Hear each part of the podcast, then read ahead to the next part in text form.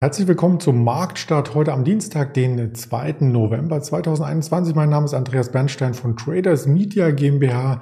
Wir schauen auf die Vorbörse und interessante Werte und da möchte ich Sie direkt mitnehmen.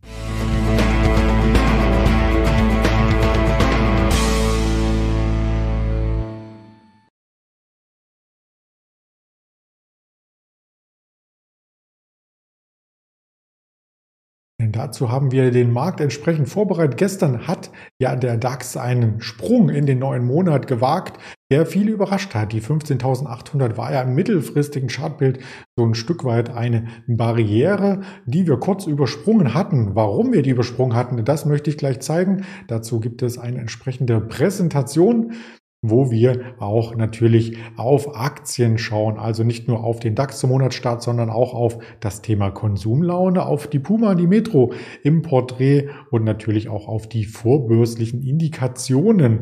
Beginnen wir mit dem Hinweis zu dem Interview am Mittag mit Daniel Saurens gegen 11.30 Uhr wird das Ganze stattfinden auf dem Kanal der Alice Exchange. Also gerne einschalten und auch diese Expertise von Daniel Saurens mit nutzen am Morgen. Und ich hatte es schon angedeutet, gestern ein sehr, sehr starker Monats- und Wochenstart. Der Oktober hat im Plus geschlossen. Statistisch ist das etwas Besonderes, denn normalerweise, und da kann man auch nur vom statistischen Mittel sprechen, ist der Oktober eher ein schwächerer Monat. Gestern startete also der November und sehr, sehr stark erst einmal an den Oktober Hochs. Die waren verankert bei 15.781 und darüber gab es, naja, so eine Art kleinen Short Squeeze. Die 15.800 wurden sehr schnell erreicht und in der Spitze 15.849 Punkten. Und warum ist diese Marke relevant gewesen, beziehungsweise der Bereich?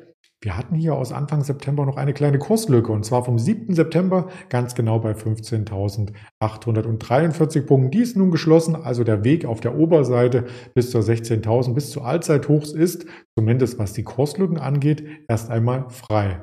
Ja, der DAX hat sich dann überlegt, ein Stück weit zurückzukommen und zu konsolidieren um die 15.800, das schon eine sehr relevante Marke ist. Im Tageschart sieht man ganz deutlich, dass wir hier im Juni die Hochs hatten, dass wir im Juli die Hochs hatten, dass wir hier im September versucht hatten, über die 15.800 zu kommen. Da fehlten wenige Punkte. Ja, nun sind wir im Oktober darüber, ob das ausreicht, ob die Dynamik hier sich weiter fortsetzen kann. Das ist jetzt die große Frage im mittelfristigen Chartbild. Zumindest sind wir da im oberen Drittel und haben eine ganz gute Chance, ähnlich wie die US-Indizes, noch einmal etwas zuzulegen. Und da schauen wir ganz interaktiv, was macht denn der DAX am Morgen? 7.49 Uhr jetzt zur Aufzeichnung bei 15.799 Punkten.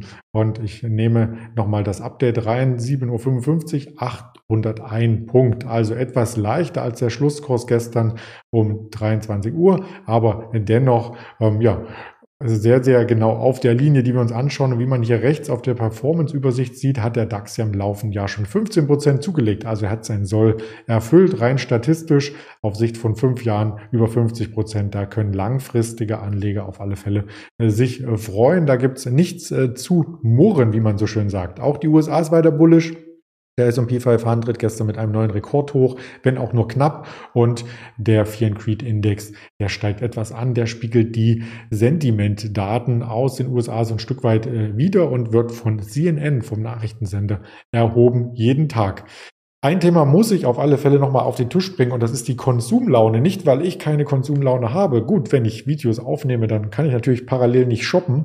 Aber die Konsumlaune ist ja eine der tragenden Wirtschaftszweige in Deutschland und die ist etwas gesunken. Wir hatten die Erlöse der Einzelhändler im Sommerquartal, äh, die sind nominal gefallen und zwar um 2,3 Prozent zum August. Das hat das Statistische Bundesamt ermittelt. Man ging eher davon aus, dass es hier ähm, einen kleinen Aufschlag gab. Also es wurde ein Wachstum von 0,6 Prozent erwartet. Nun gibt es einen nominalen Abschlag. Preisbereinigt ist das Ganze ähm, dann real sogar 2,5 Prozent gefallen. Also da muss man ein bisschen Inflation alles mit einrechnen. Es geht also etwas bergab mit den Geschäften mit. Da sind die größten Industriezweige Textilien, Bekleidung, Schuhwaren, Lederwaren. Da ist der Umsatz sogar um 10 Prozent gesunken. Seit der Corona-Krise ist auch der Internet- und Versandhandel gesunken um zwei Prozent jetzt zum Vormonat und die Umsätze und der Sparte liegen aber trotzdem noch über dem Anfangs-Corona-Niveau. Also man bestellt trotzdem noch sehr, sehr viel im Internet. Das ist schon mal was Positives, aber die Dynamik ist einfach ein bisschen raus. Man hofft jetzt auf das Weihnachtsgeschäft beim Einzelhandel. Globale Lieferprobleme haben wir schon mehrfach besprochen und es gibt natürlich auch gestiegene Preise bei Öl und Gas. Ja, und da möchten dann manche ähm, privat einfach etwas einsparen, weil sie ihre privaten Gasrechnungen natürlich auch bezahlen müssen. Da wird ein bisschen weniger äh, konsumiert. Der ähm, Handelsverband HDE, der hebt hervor, dass man nun einen dreimonatigen Abwärtstrend erst einmal unterbrechen könnte, wenn das Weihnachtsgeschäft gut ist. Wenn, und da sind viele Wenns drinne. Das GfK Marktforschungsinstitut hat auch ermittelt, dass wir ja die höchste Inflation seit 1993 haben. Und sie gehen davon aus, dass wenn diese Inflation hier bei uns allen wirklich ins Auge rückt, also wenn jeder nicht nur das Thema in der Headline liest, sondern auch spürt und merkt, das ist die Inflation, ja. Wir müssen äh, auf unser Guthaben sogenannte Strafzinsen oder Verwahrentgelte äh, entrichten an die Banken, um auch diese äh, Zinsstruktur, die die EZB vorgibt und weiterhin behält, durch zu finanzieren. Dann wird der eine oder andere vielleicht sagen, dann stecke ich mein Geld in Konsum, kauf mir nochmal das neue Smartphone den neuen Fernseher, richte mich nochmal ein in meiner Wohnung, in meinem Haus oder irgendwas anderes. Also das alles hofft der Verband HDE und mal sehen, wie das Weihnachtsgeschäft hier anläuft. Wir hatten gestern schon so ein paar Vorboten und da möchte ich die Puma ins Spiel bringen. Die Puma war gestern einer der schwächsten Werte im DAX.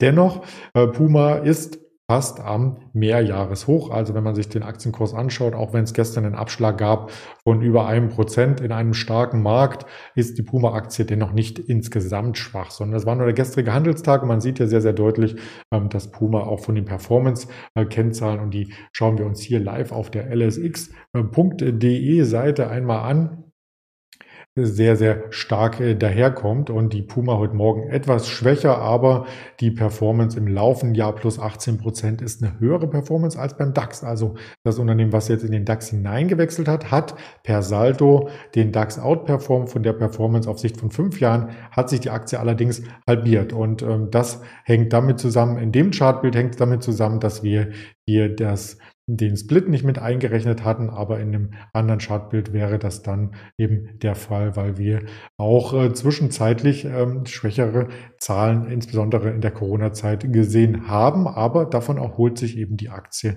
jetzt wieder. Das sieht ganz gut aus. In dem Zusammenhang vielleicht auch spannend, die Metro, nicht unbedingt ein Einzelhändler, sondern ein Großhändler. Aber auch der Großhandel, der ist ja davon betroffen, wenn äh, im Einzelhandel zum Beispiel bei den Floristen äh, weniger nachgefragt wird, weil nämlich diejenigen auch unter anderem bei Metro einkaufen oder auch viele Gastronomen bei Metro ihre Zutaten holen. Und wenn dann weniger konsumiert wird in Richtung Gastronomie, dann braucht der Gastronom, Gastronom natürlich weniger ähm, groß äh, Bestellungen von Erbsen oder anderen Zutaten und das spiegelt sich bei der Metro wieder. Die Metro insgesamt ganz gut erholt. Seit letztem Jahr, seit der Corona-Krise fast verdoppelt sogar vom Tief, aber noch auf einem Niveau, ähm, wo einige Aktionäre, die schon mehrere Jahre dabei sind, einfach sagen, da muss noch mehr kommen von der Metro. Da wird umstrukturiert, da geht es auch um Arbeitskosten, da geht es um schlankere Organisationsstrukturen und so weiter. Also Metro ist ordentlich in Bewegung, heute Morgen leicht im Plus und auch da der Blick auf die Performance-Kennzahlen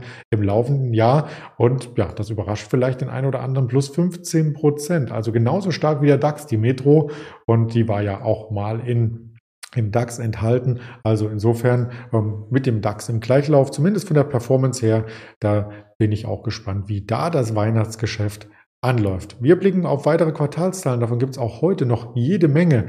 Heute Morgen die Osram, die Fresenius, FMC aus dem DAX, auch eine Shop-Apotheke kommt, eine BP, später aus Großbritannien, eine Pfizer aus den USA, Under Armour, noch ein Begleitungs- Hersteller, der auch vielleicht eine Implikation auf Puma wieder mitbringt. Western Union, nachbörslich Amgen, die T-Mobile, die mit der Telekom auch noch eng verbunden ist und ohne Uhrzeitangabe haben wir eine HelloFresh, auch in dem DAX ein Aufsteiger und ein Activision Blizzard und eine Lüft sowie die ConocoPhillips aus dem Rohstoffsegment. An Wirtschaftsdaten, die aus dem Wirtschaftskalender kommen, haben wir den Einkaufsmanager-Index aus dem verarbeitenden Gewerbe auch 955 aus Deutschland, dann fünf Minuten später aus der EU dann 1355 den Redbook Index aus den USA, den ISM New York Index 1445 und 21.30 Uhr die Fahrzeugverkäufe. Das dürfte auch für unsere Automobilhersteller spannend werden und die Spannung bleibt hoch auf den sozialen Kanälen. Also folgen Sie uns gerne auf YouTube, auf Twitter, auf Instagram, auf Facebook und als Hörvariante bei Spotify, dieser Apple Podcast und Apple Music. Das wäre meine Einstimmung für Sie, für den Handelstag. Ich freue mich dann später auf das Interview mit Daniel Saurens. Wenn es Ihnen gefallen hat, gerne einen Daumen hinterlassen. Bis dahin alles Gute, viel Erfolg. Ihr Andreas Bernstein.